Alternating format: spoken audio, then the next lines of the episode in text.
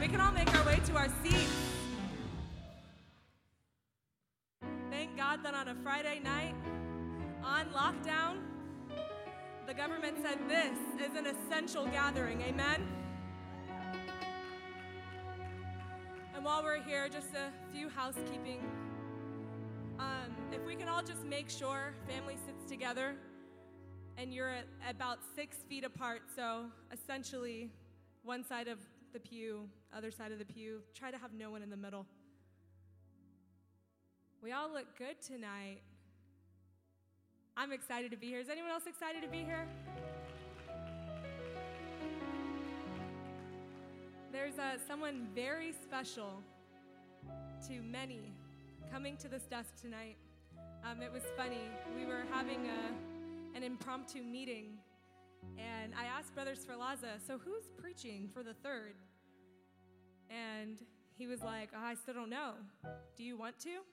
And a lot of me was like, mm. But then this person was standing right next to me, and I said, I think she has a word. And she thanked me, right? You were so thrilled. Doesn't she look thrilled? Everyone just clap for her.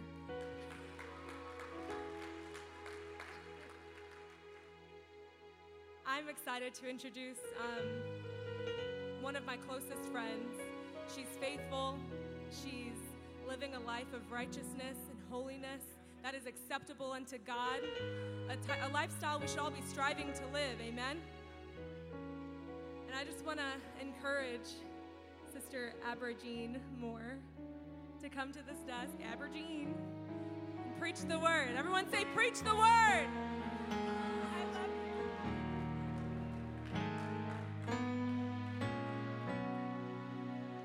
Praise God. um, I'm definitely grateful for the amazing people in my life. Um, so, before I start, I just want to say thank you to Brother Sferlaza, Pastor Sferlaza, sorry, um, for believing in me to have the ability to, well, share what God has, also for Sister Clark for having the sensitivity to um, be able to say, I, I think God's been working on her. And she was right. She was definitely right. God had been working on me for a while. So, hopefully, with the hope, with the help of the Holy Ghost, I will share what God has for you guys tonight. Um, I'm going to start in Second Corinthians chapter 7, verse 1. If you'd all stand for the reading.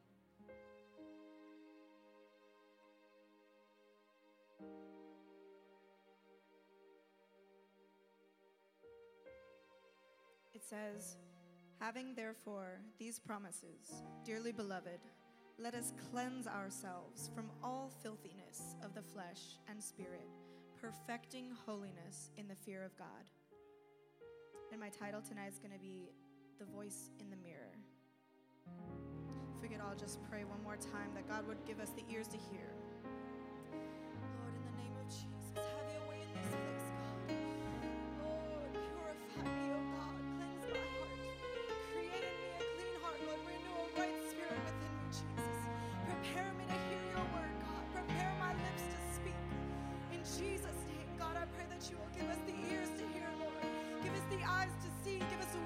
understanding, oh God. Lord, help us to see the promises that you have laid before us, God, and to prepare ourselves, God, to show your holiness, oh Lord, in the name of Jesus. God, speak to us, Lord, in the name of Jesus.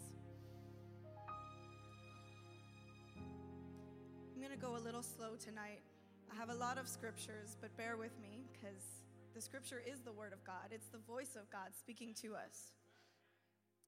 I like to go to Romans chapter 7, verse 11 through 12, and you can be seated.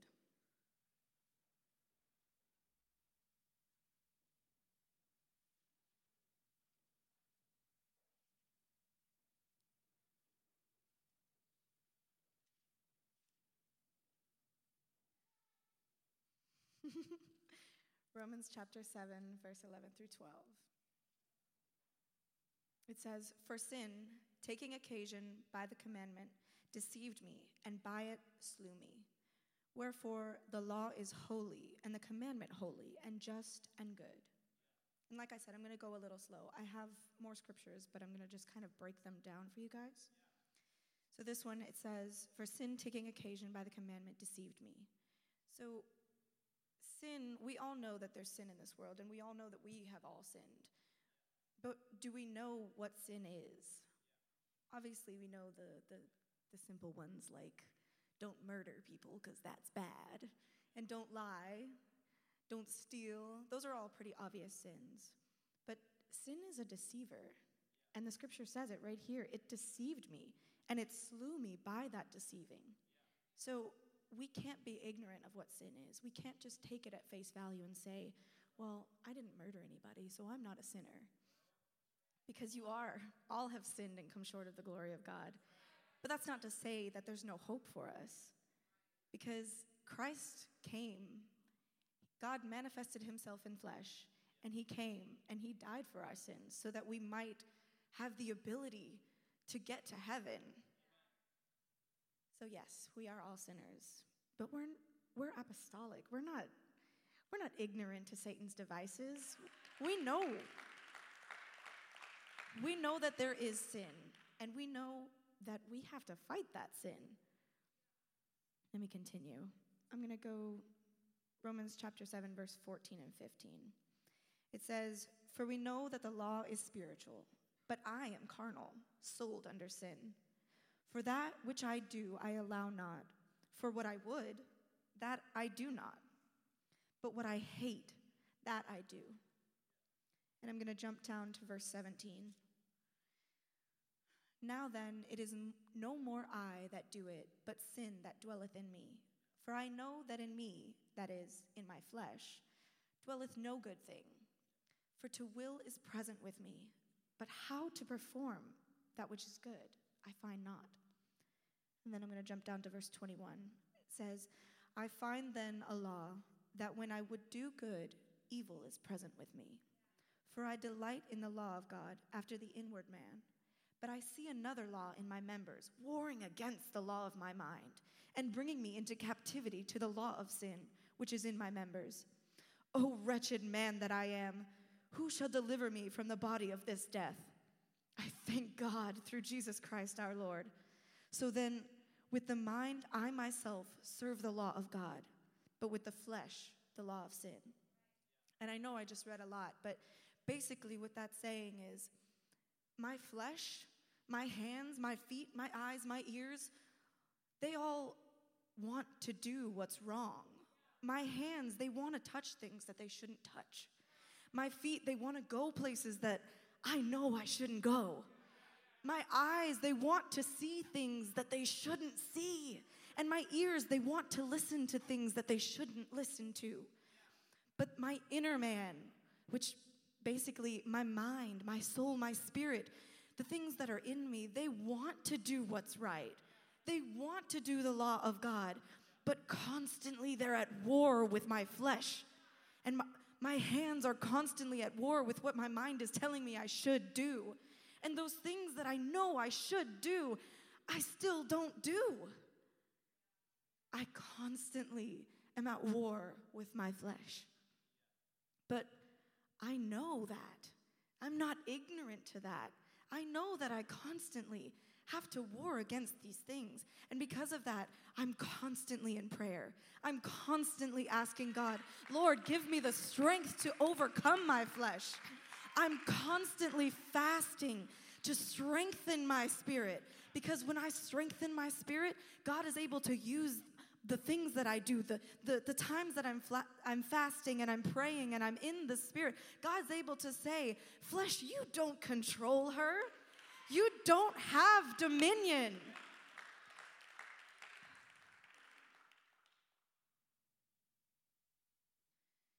Romans chapter 6 and verse 12 through 14. Let not sin, therefore, reign in your mortal body, that ye should obey in the lusts thereof. Neither yield ye your members as instruments of unrighteousness unto sin, but yield yourself unto God as those that are alive from the dead, and your members as instruments of righteousness unto God. For sin shall not have dominion over you, for ye are not under the law, but under grace. It's like I just said my members my members, my hands, my feet, my, my eyes, my ears, they all want to do these things, but they don't have dominion over me. I control them because I'm prayed up and I'm fasted up, and I know that there is a God that is stronger than any of my flesh. If you compromise your standards in any way, even the slightest little thing, you give room to sin to be able to deceive you. It's really easy to well, it's not that bad, right? It's just a little white lie, like nobody's getting hurt, right? Wrong. That's a sin. That is strengthening your flesh against your spirit when you allow those things. Imagine that you're swimming. If you follow the plan of God, the waters are beautiful and crystal clear. You can see all the way to the ocean floor. And you know exactly what's in there swimming with you. You can see the fishes. Now, I personally don't like the fishes near me because they're slimy, but you can see them, right? So you know when you're walking, you're not going to step on any sharp things and and you can see you can see all the way down to the bottom. You can see the beautiful fish that are swimming nearby. There's there's dolphins in the water and it's just beautiful. But if you try to do things your own way and you try to compromise and say, well, it's not that bad, and, and it, it's still the will of God, it's just not exactly what He said. If you try to force your will onto God and you refuse to have accountability and you refuse to be obedient to the standards that your man of God has placed, those waters, they begin to get murky they begin to get a little bit muddy and, and, and you kind of lose visibility. You can't quite see all the way down to the bottom now. It's, it's a little bit green, right? I mean, you can still see like your hand moving in the water, but, but you don't know what's on the bottom. You don't know what's swimming with you. Maybe there's alligators. You can't see them because the water is dirty and it, it just keeps getting dirtier and dirtier and dirtier the more you compromise until it's almost like you're swimming in this black sludge and, and you can't even feel the bottom anymore. It's you're you're trying so hard to get back to the shore, but it's like it's getting heavier and harder to swim. It's getting harder to move. And it's you have no idea what's in there with you. What's getting ready to reach out and grab you and pull you down to the bottom till the water's above your head and you can't breathe anymore.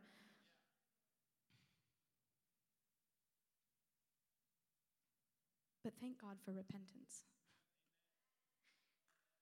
Thank God for a place of repentance. Because God made a way. When the first man sinned, it was like all these things came crashing down on him. And it was like he couldn't lift his feet anymore. It was so hard. Before, before they sinned, they were walking in this beautiful garden and, and they could eat of any tree that they wanted to. They had so many options. It was beautiful. And they could talk with God every day, face to face. They knew Him, they had a relationship with Him, and then they sinned and they were cast out. That sin was like a black mark on their soul. But God, he wanted to be able to talk with us still. He wanted to be able to commune with us still. He still wanted there to be a way for us to make it to heaven. And like I said, He sent Himself clothed in flesh. Christ came and He died for us so that we might have life and that we might have it more abundantly. So there's a place of repentance that we can come to. And God, He's able to make those dirty, murky waters crystal clear again. Thank you, Jesus. But see, the thing is, He never meant for us to have to swim in those waters. He never meant for us to have to know what it's like to swim in uncertainty, to question everything in our lives, to question every person in our lives, for there not to be trust, for, for us not to be able to look somebody in the eye and know that they don't have something against us, that they don't want evil for us. He never meant for us to have to wade through those waters. So even though he, when we come to repentance, when we ask God, please cleanse us, purify us, there, yes, He's able to heal those wounds, but sometimes when you get a cut, it heals, but it leaves a mark, right? A scar. How many people in here have scars? I have a few. Yeah. God never meant for us to have scars. And yes, He's able to make those water crystal clear again and beautiful and glorious, but we still sometimes have those scars. And a lot of times, those scars will try to define us and tell us who we are. You can go ahead and bring out that first thing.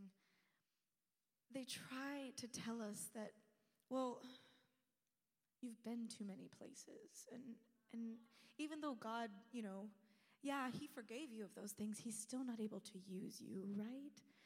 There's too much dirt on your soul. I've seen too many things. I, have watched those things that I, I knew I wasn't supposed to watch them, but I watched them anyways. And, and yeah, I asked God to forgive me, but He hasn't. I mean, He forgave me, but can He really get rid of those scars too? They're still visible people can still see them. When people look at me, do they do they see holiness or do they see my past?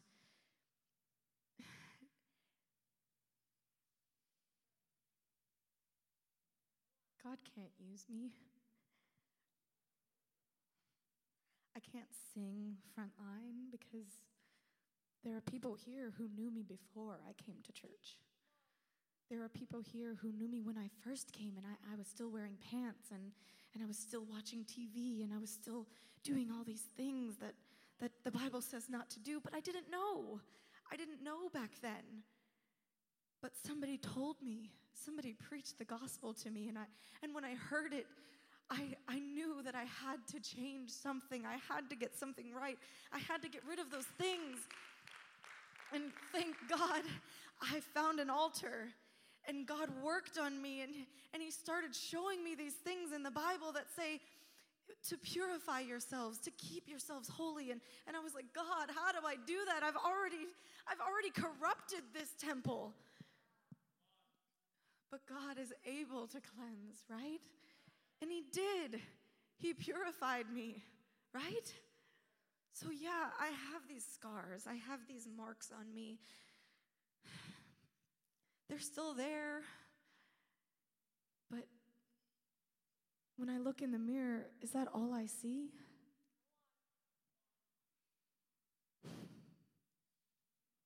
The voices in my head, they're so loud. I'm not good enough. I'm not pretty enough. I've been too many places. I've seen too much. I'm not smart enough for God to put me behind the pulpit to preach. I mean, I'm not, I don't have a good enough voice to be able to sing, right? God wants something special. God wants something beautiful, and, and I don't see that.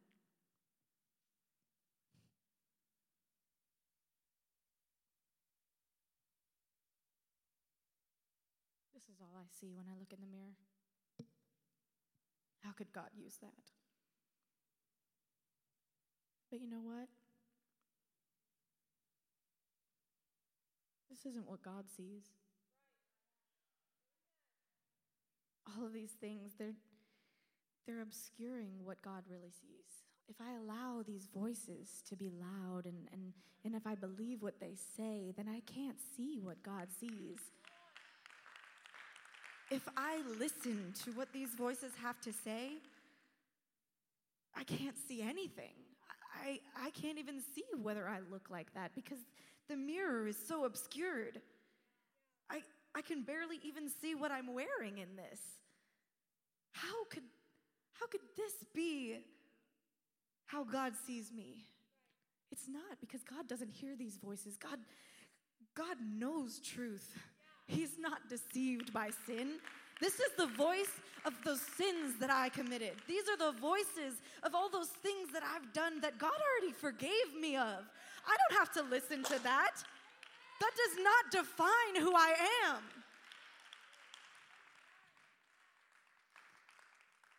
God has so much better sight than me.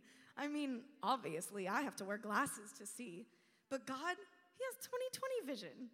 He sees so much better, right? But you ask, I'm not really sinning, am I? I mean, what is sin really? Is it, it's not just murder and stealing. The biblical definition of sin is missing the mark. What does that mean, though? To try and give you guys an example, think think of a bow and an arrow being shot at a target, right? The goal, when you aim, you're aiming at that target. But where specifically are you aiming? You're aiming for the bullseye, right? I mean, yeah, it's cool if you hit the target, but if you hit the bullseye, that's awesome. And that's the goal of any archer, is to hit the, the bullseye dead center, right in the middle. And yeah, if you hit anywhere else on the target, you technically still get points and it counts, right?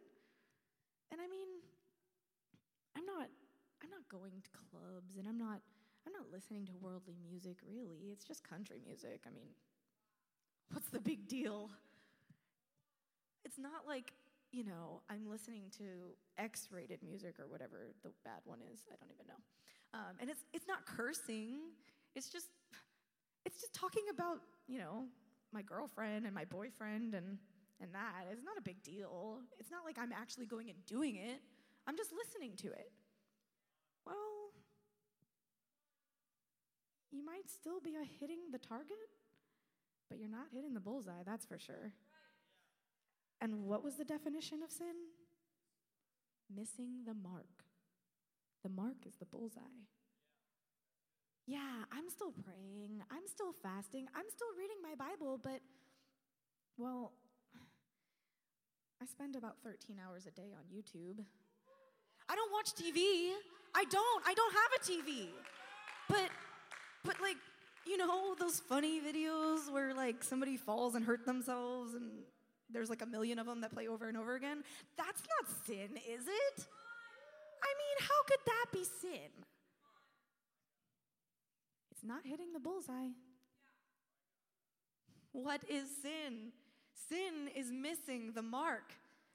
Yeah, I I still come to church and I sit on a pew and I I preach with the preacher. Amen. Right? You preach with the preacher. But you know, is it really so bad if I, you know, read that book that, you know, talks about illicit relationships and pregnancy outside of marriage and I mean it's okay, here's one. It's on the school reading list. How could that be bad? But is that edifying in the least? What's what's one of them that's on on there? I think I think what is it? Lord of the Flies or something like that. I mean, it's it's a it's school tells you it's a good book. And this is this is education, right? It's educational, but where once does it talk about God? Does it does what you're reading line up with what your pastor's preaching? I'm not trying to I'm not trying to condemn you guys. I'm not trying to say you guys are terrible and you're all going to hell. Because we have the Holy Ghost, right? We have the key to the kingdom. We know how to get to the kingdom of God. We know that we have to be born again. And what does that mean? That means being baptized in Jesus' name. We know that we have to rise again with Him, right? We know that we have to get the Holy Ghost. And, and the Holy Ghost is the only way for us to live this life and not fall into those sins. Because how, how can anyone expect you to be perfect? It's impossible. The only reason that God had to come and manifest himself in flesh and die for our sins was because we couldn't do it ourselves. There was no possible way for us to be perfect, to be the propitiation for our sins. And God knows that's why He loved us enough that even though He knew we were going to make mistakes, God, God knew each and every one of you before you were born before you were even before your parents were born he knew you thousands upon thousands upon thousands of years ago. And he knew every mistake that you would make. He knew where you would go when, he, when you shouldn't have gone there. He knew all of this and yet and yet he still came. And he still suffered on a cross for you. I mean that is love. That is love. So our goal is not just to hit the target praise God when we hit the target, but we should strive for more than that. I want to hit the bullseye. I want to I want to fulfill the perfect will of God, not just the will, the perfect will, because God has so much better planned for me than I could ever imagine for myself. Romans chapter 8 verses 5 through 9. It says, "For they that are after the flesh do mind the things of the flesh, but they that are after the Spirit, the things of the Spirit. For to be carnally minded is death, but to be spiritually minded is life and peace. Because the carnal mind is enmity against God, for it is not subject to the law of God, neither indeed can be. So then they that are in the flesh cannot please God. But ye are not in the flesh, but in the Spirit. If so, be that the Spirit of God dwell in you. Now, if any man have not the Spirit of Christ, he is none of us. None of this. So, to be carnally minded is against God. But how do we how do we not be? I mean, we live in this flesh every day. How are we not supposed to be carnally minded? But it says, But ye are not in the flesh, but in the spirit if so be that the Spirit of God dwell in you. We need the Spirit of God to dwell in us. That's the only way for us to overcome this flesh. But God's Spirit, the glory of God, the Shekinah glory, the Bible tells us that that dwells in the temple of God, right? Well, what is the temple of God? Well, it used to be in the Old Testament that the, gl- the glory of God dwelt in the temple, which was an actual physical building. And there are plenty of stories in the Bible that talk about when somebody would corrupt the temple. What happens then? For example, the temple that Moses built. It was beautiful, but it wasn't beautiful on the outside any temple that you read about, it wasn't adorned on the outside. There was no flashy gold plating. It was it just looked normal. It it looked like every other tent. But on the inside, the inside was where it was beautiful. You walk in and you're just in awe. It was glorious. It was bright and shining and and and the Bible says the glory of God is like a light shining from within. So when you walk into that temple, it was almost like you had to shield your eyes because it was so beautiful. But when it would be corrupted, God, God will never dwell in a temple that has been corrupted. And when the temple would become corrupted, the glory would leave. It would leave the temple. Sometimes it would dwell nearby in the hopes that the temple would be cleansed. But sometimes it would just leave altogether. It talks, the Bible talks about how the glory dwelt near the temple, but eventually it went up into the mount.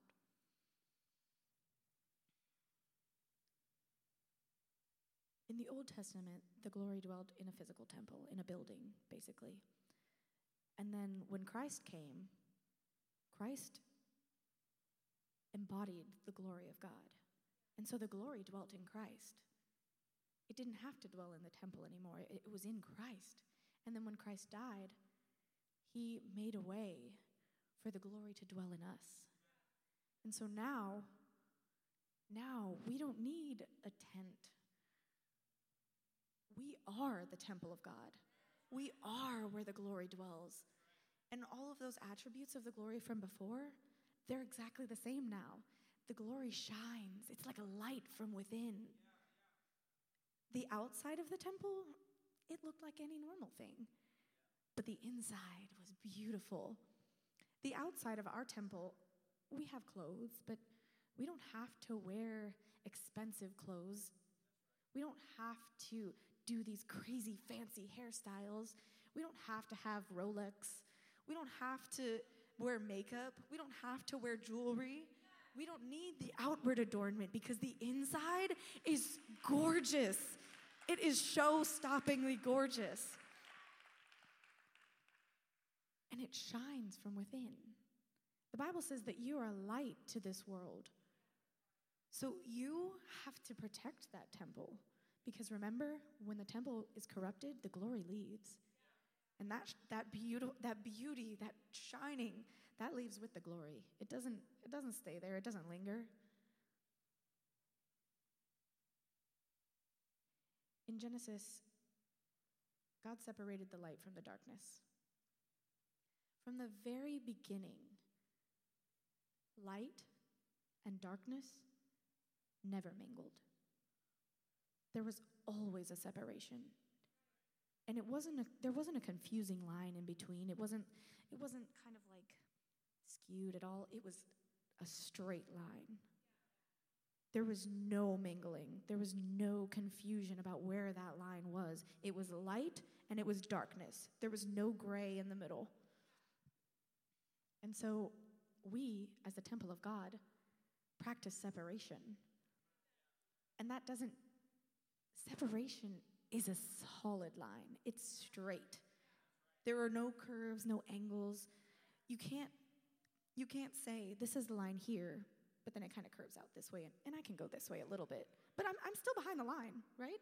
N- no, no, that's not how it works. This line is straight. Even, even if my hand is over it, my feet are still on the right side. Nope. My hand is over that line. My hand is over here in darkness. You have to protect every part of your body because every part of it is a part of the temple.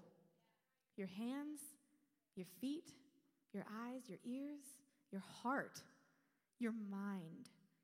Remember those scriptures that we read in the beginning? How my inward man wants to do the law of God? Well, what happens when I corrupt that mind? I can't see that line quite as clearly as I could before. I've let unsaved family members talk me into things, and, and it's not. It's not really a sin if your shirt goes right at your elbow, right?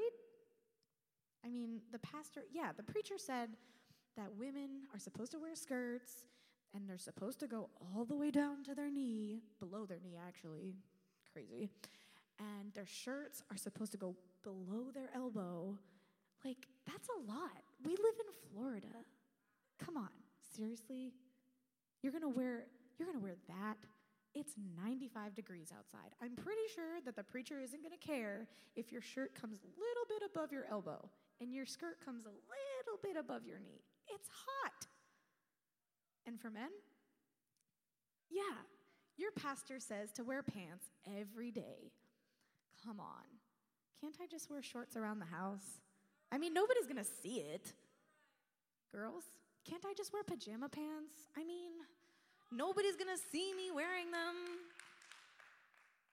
Where is your line drawn? More specifically, where has your pastor drawn the line? In the Bible, God tells, I believe it was Moses, to build a fence. you don't even know what I was going to say. yeah, around the mountain.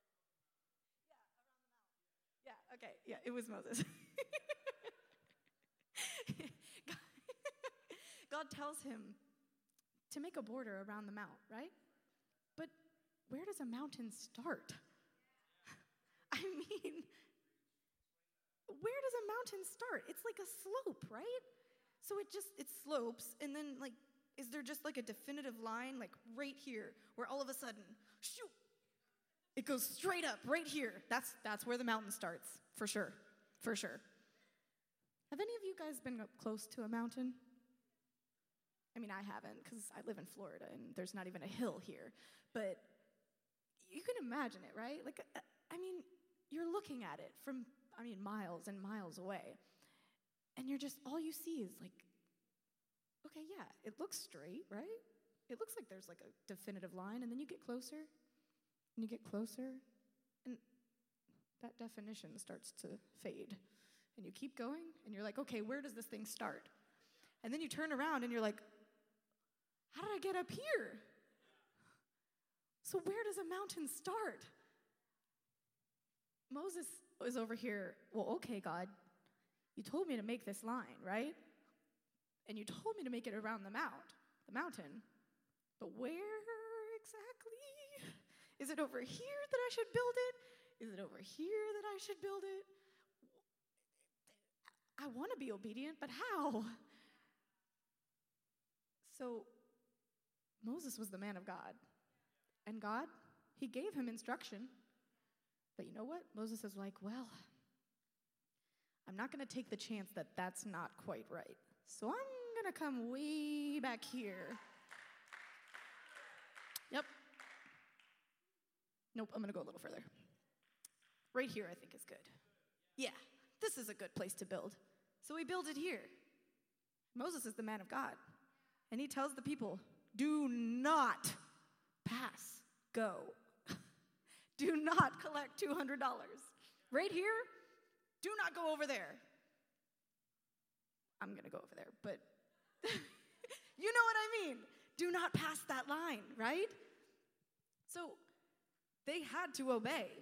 Now, maybe some of them were like, Moses, that is not where the mountain starts. It starts over here. Hello? It starts here. Why do we have to stay all the way back over there? Why do I have to? Okay, really, Moses? Is that necessary? Is that necessary? Come on, you be an extra. But no, your man of God, when he draws a line, that you do not pass that line. It doesn't matter what your mind tells you. It doesn't matter what your parents tell you. Do not pass this line. And amazing, if your parents, I'm not telling you not to listen to your parents. If your parents tell you, the line isn't over there where Pastor drew it, it's over here. Well, better yet, listen to this line, because now you don't have a chance of passing that one. Stay over here. That line that's drawn, even if it's not visible, it's drawn. And if you pass it, even if a finger, I mean, you know, it's fine. It's just my finger. Chop it off. because the Bible says if your eye offends you, pluck it out. If your hand offends you, chop it off. If, if there's something that keeps nagging at you and telling you, just, I mean, just, just a little bit. It's not a big deal. If you have a friend that's telling you, come on, it's not a big deal. It's just, it's just two steps two steps over the line, I mean, what's gonna happen? If you have friends that are telling you that, they are not your friends. You better be like, look, I love you, but I'm not going over that line. I can still see you from over here. Hi. Ooh, they about to get struck by lightning. I'm gonna back up. If you have family members that are telling you, it's not a big deal to wear shorts. I mean, again, you live in Florida. It's hot. Y'all, I'm sweating right now, okay? It is hot in Florida. Don't listen to those voices. If the voice is telling you something that doesn't line up with your Bible and that doesn't line up with what your man of God tells you, it's not a voice you should listen to. Those voices in the mirror, that wasn't what my pastor was saying. My pastor wasn't telling me, you are never going to be able to be used of God because you did this and that and this and that. No, what I hear over the pulpit is God is able to do anything. God can use you And it doesn't matter where you've been in your past, it matters where you are now. It matters if you're living your life for Christ now. God looks at now and He sees your heart, He sees the desires of your heart, and He knows that you want to do right. And you know what? God will use that for the glory and the edifying of His kingdom. That's what I hear over the pulpit. That doesn't line up with what the mirror was telling me, though. But when we get rid of all those voices, when we finally come to the realization that they're not true. All of those things that are telling me that I'm not good enough and I can never do those things. Trust me, guys, I had a rough week because there was a whole lot of voices in my head telling me, You can't get up there and preach. You don't know enough about the Bible. You don't know enough scripture. I mean, really, who's gonna believe you of all people? Like, you can't preach about holiness. There have been some outfits that you've worn that, well, you should not have worn. Let's just say that. I mean, there were so many voices in my head telling me that I couldn't do this and I would never be good enough. And I, I mean, so many voices. But the voice of God,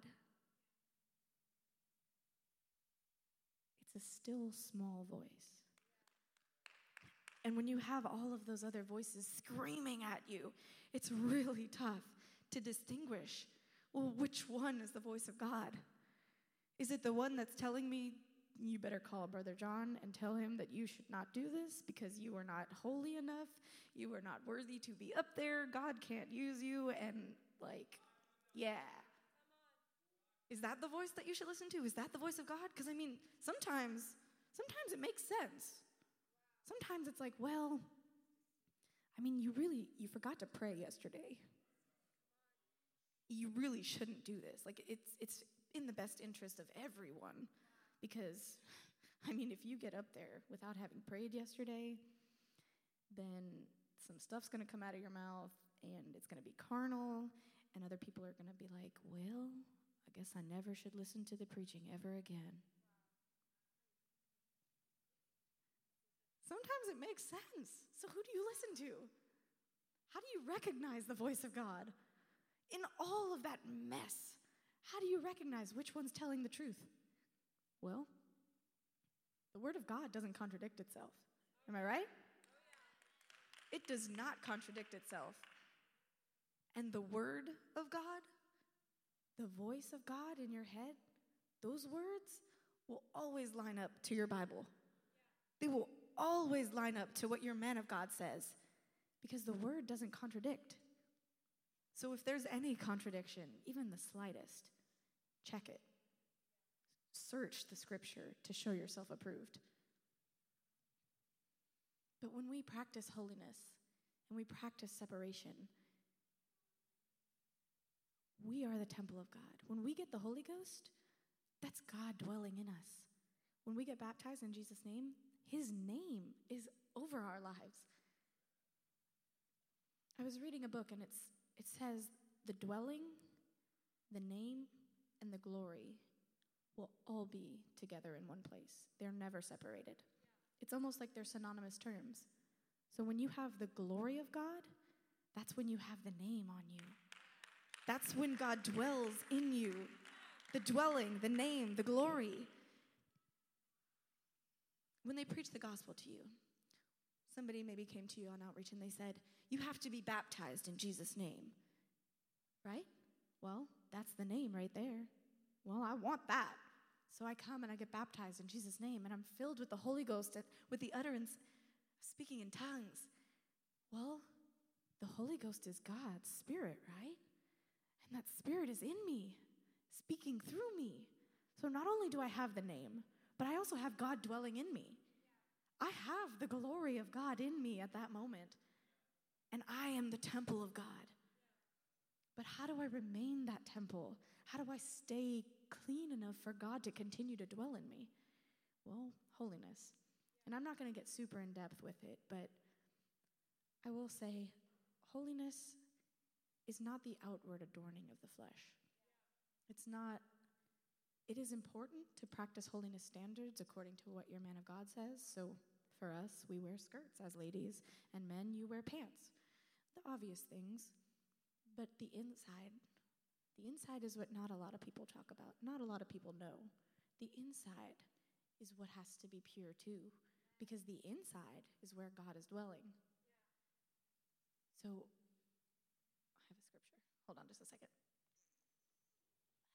2 Corinthians 6, verse 16, I believe.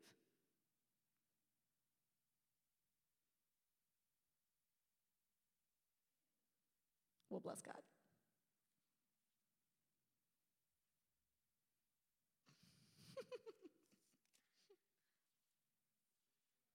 Got it? Okay. And what agreement hath the temple of God with idols? For ye are the temple of the living God.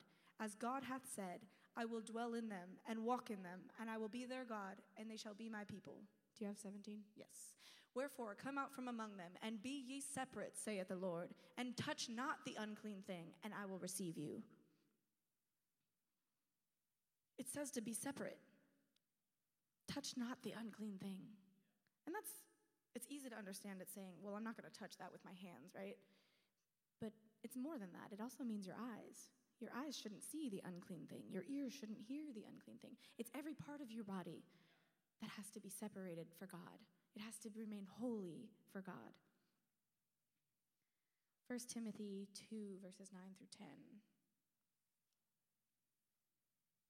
It says, In like manner also, that women adorn themselves in modest apparel, with shamefacedness and sobriety, not with broidered hair, or gold, or pearls, or costly apparel,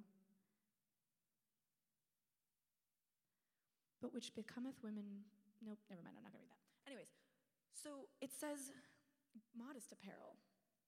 We don't need fancy, shiny hair pieces. We don't need gold and pearls and all of those things.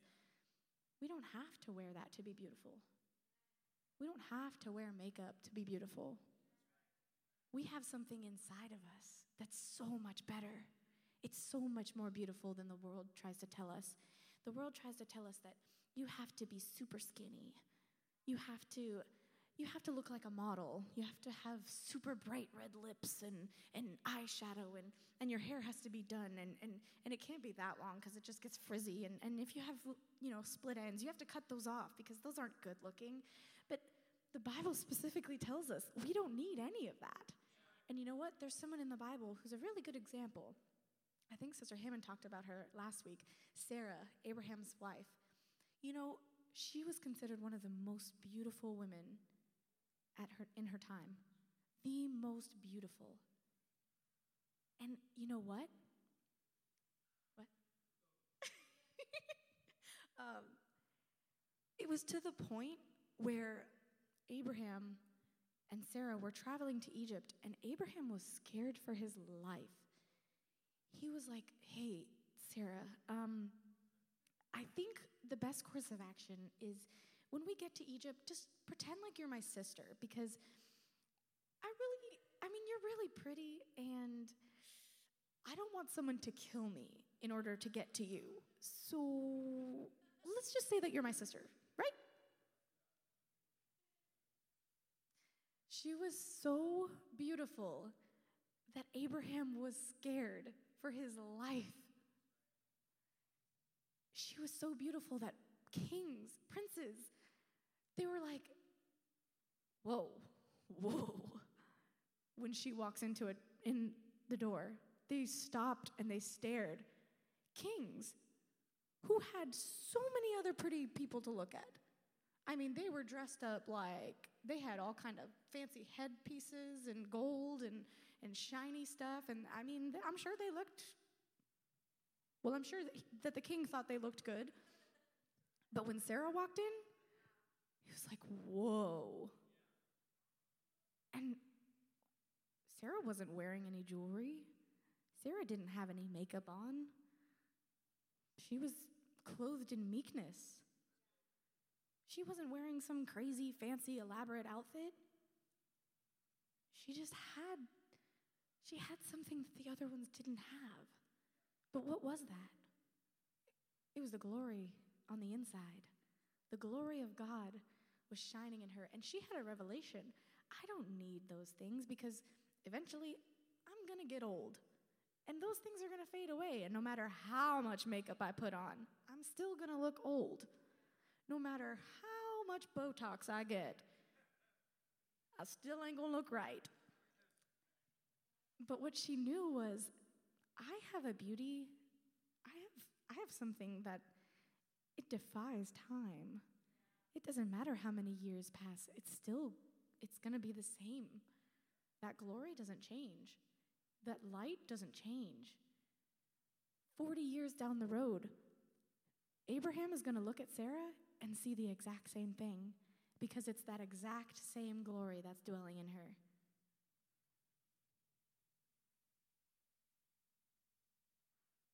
So we practice modesty. We practice holiness. We practice separation from the world. And it's not just so that we can feel pretty, it's so that we can be able to be a temple of God. Because, like I said, He won't dwell in a temple that's been that's been corrupted. He won't choose to dwell there. So we constantly come to an altar and we repent and we say, God, clean me, clean me of those things. Help me to do better. Help me to do right. And when we do, when we seek after the Spirit, then we look in the mirror. And we can actually see. Can see my hand now. I can see what I'm wearing. This is what God sees. When we're seeking after the Spirit, we can see what God sees. And we can see I don't need I don't need to paint on lipstick. I don't need to put on jewelry. Look at how much better this mirror looks without all that mess on it. Right? I mean, when it's crystal clear, it's so much prettier. When we put on those things, all we're doing is covering up the glory. When we when we try to wear flashy shoes and and you know, have this crazy elaborate hairstyle, all we're doing is taking attention away from the light shining through us. We don't need those things. We're so much better looking without them. the glory of God is the most beautiful thing on the planet. It's the most beautiful thing we could ever achieve. So, how do we achieve that? We live a life against sin. We don't live for sin. We practice. We practice and practice and practice. And we're always going to be sinners because we always have to live in this flesh. But when we have the Holy Ghost, when we have the Spirit of God dwelling in us, we have so much more strength to be able to overcome those things. So, I'm not going to listen to the voices in my head that tell me I'm not enough, that tell me I can never do those things or be those things. Because when I'm listening to those voices, all it is is taking my attention away from what God's trying to tell me that I am.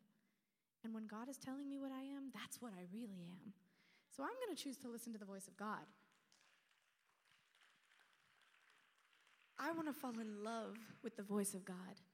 I want to be able to recognize the voice when all of those other things are trying to crowd my mind. I want to be able to recognize the voice of God. And in order to do that, I have to have a relationship with Him. I have to talk with Him daily. Because when you love someone, you want to talk to them all the time, right? When you, okay, when you have a best friend, and if you guys both have phones, you are texting nonstop. Am I right? I know I text my friend all the time. Literally, I wake up in the morning, I'm like, hey, what you doing? you talk all the time. And, and if I call my friend and somebody else answers her phone, I'm gonna be like, who is this? This is not Camila. Who stole her phone? Because I know her voice. I talk to her so much that I know her voice. So if you really wanna know God's voice, talk to Him. Talk to Him all the time. Every moment that you get, talk to Him. And you know what else? You know what? A crazy revelation. The Word of God. Whose voice is that? This is the voice of God in writing. You can read your Bible and get to know the voice. I struggled for a long time because I was trying so hard to do right. And I kept asking God, well, what do I do? What decision do I make in this time?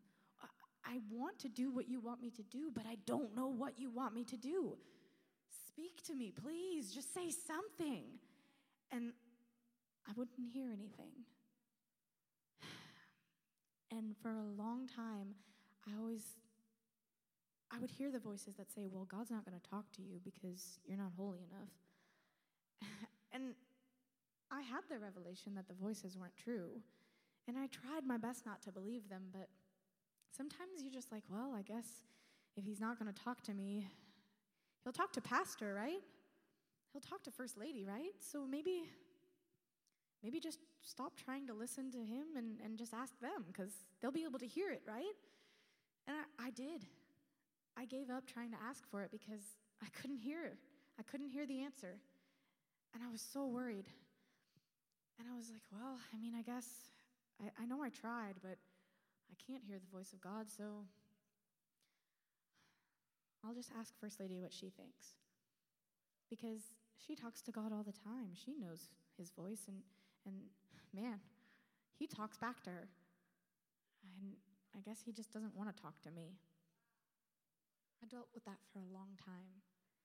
But I was doing some Hope Corps homework, and one of the lectures that I was listening to, they said something, and I can't remember the exact words, but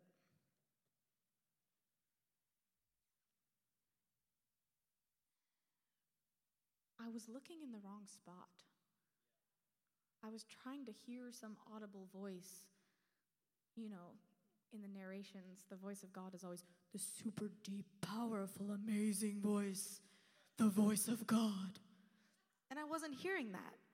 And so I just assumed that God wasn't speaking. But the preacher in that lecture,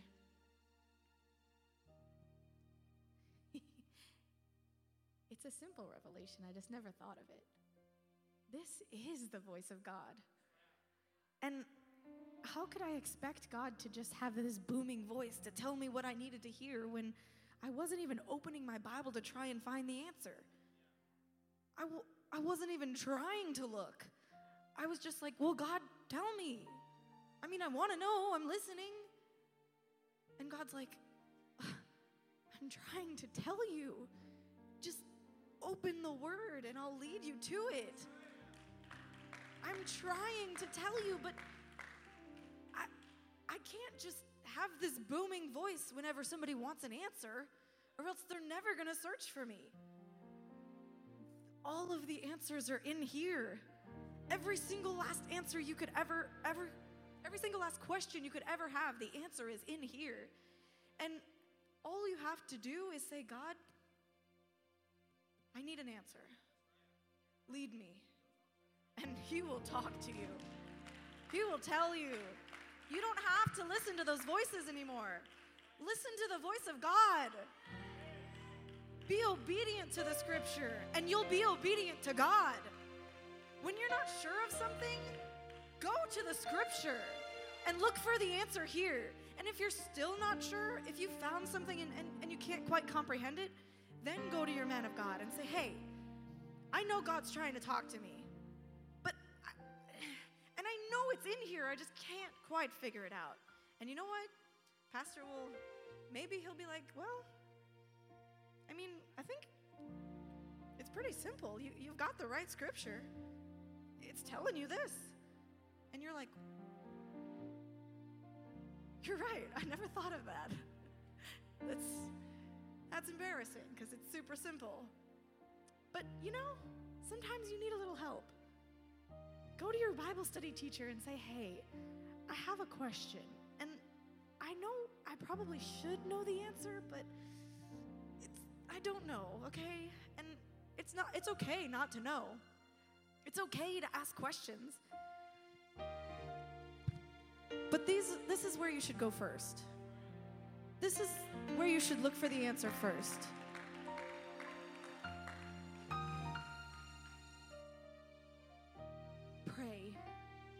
Read your Bible, talk to God.